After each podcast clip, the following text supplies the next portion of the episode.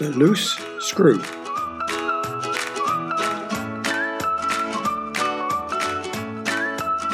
A shipyard is where they build ships. All those huge liners and tankers and boats you see passing when you're playing on the beach have been built in a shipyard.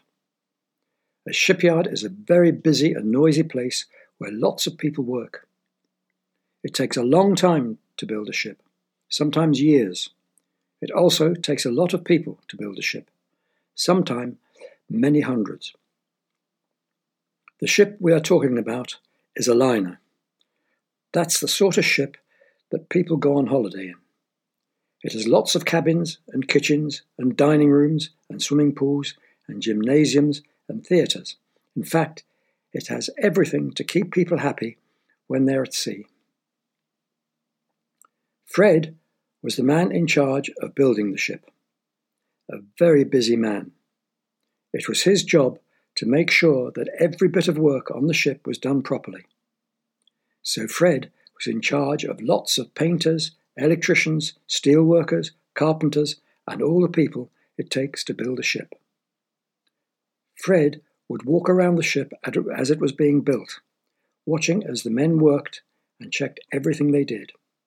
If he found something not done properly, he would shout, Here! Who did this then? When the man who had not finished the work properly was in front of him, Fred would shout again, I should take this work you have done and hit you over the head with it. Of course, Fred never actually hit anybody with anything, and the sight of him shouting and banging his fist on his desk was enough to stop anyone doing poor work again. One day, Fred was checking around the ship, which was nearly finished, when just by the pointed bit at the front of the ship, he stopped and stared. Then, with his foot, he kicked. With his finger, he prodded. And finally, with his fist, he banged on the side of the ship. Here! Who did this then? he shouted.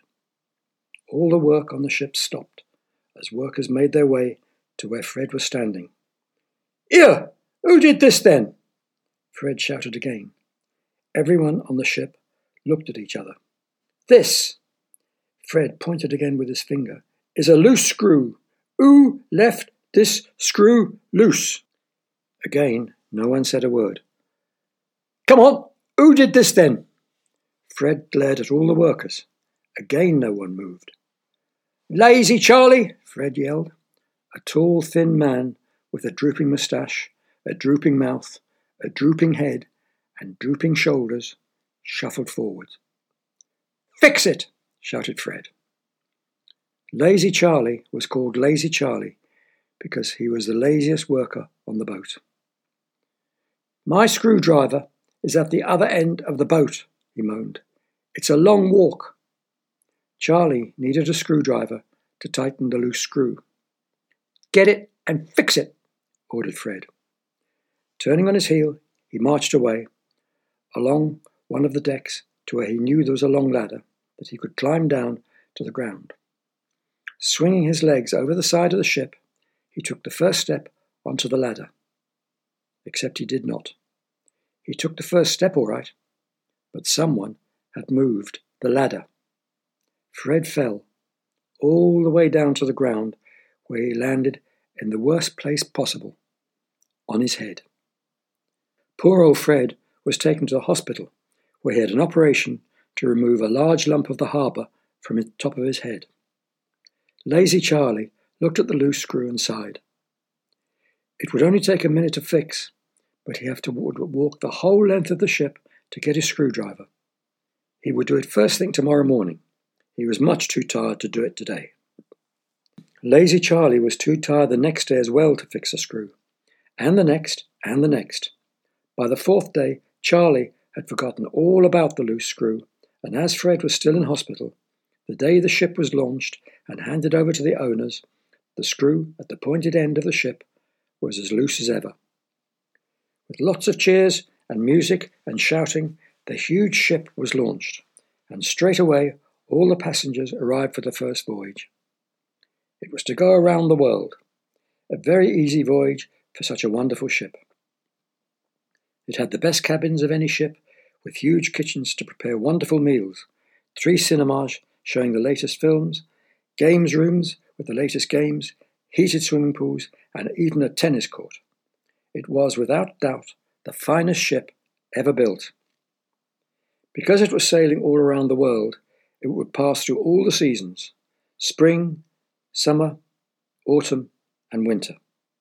The winter would be the most difficult, with lots of high winds and big storms. And it was as expected.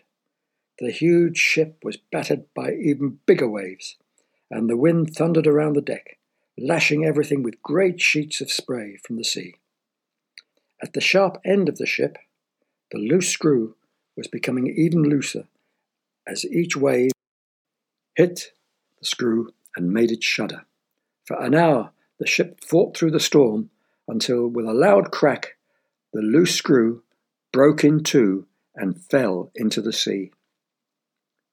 The screw next to the screw that had snapped began to get loose now.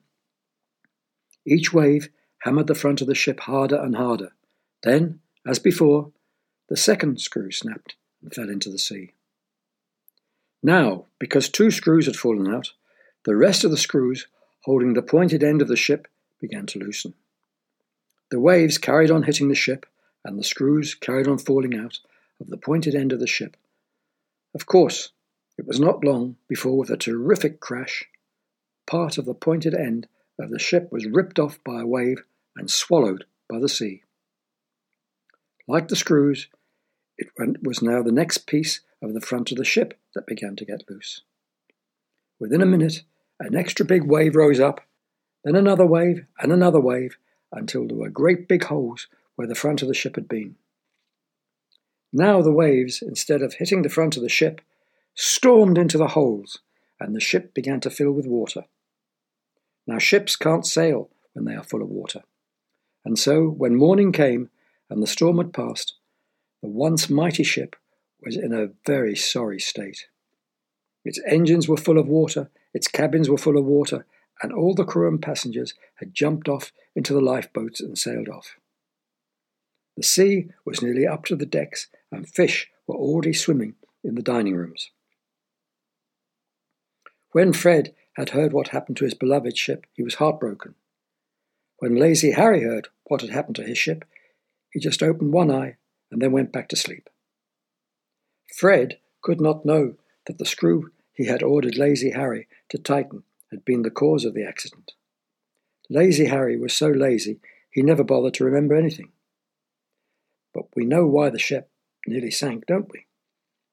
And we know that if you don't do something important straight away, by yourself and without asking anyone else, all sorts of terrible things can happen.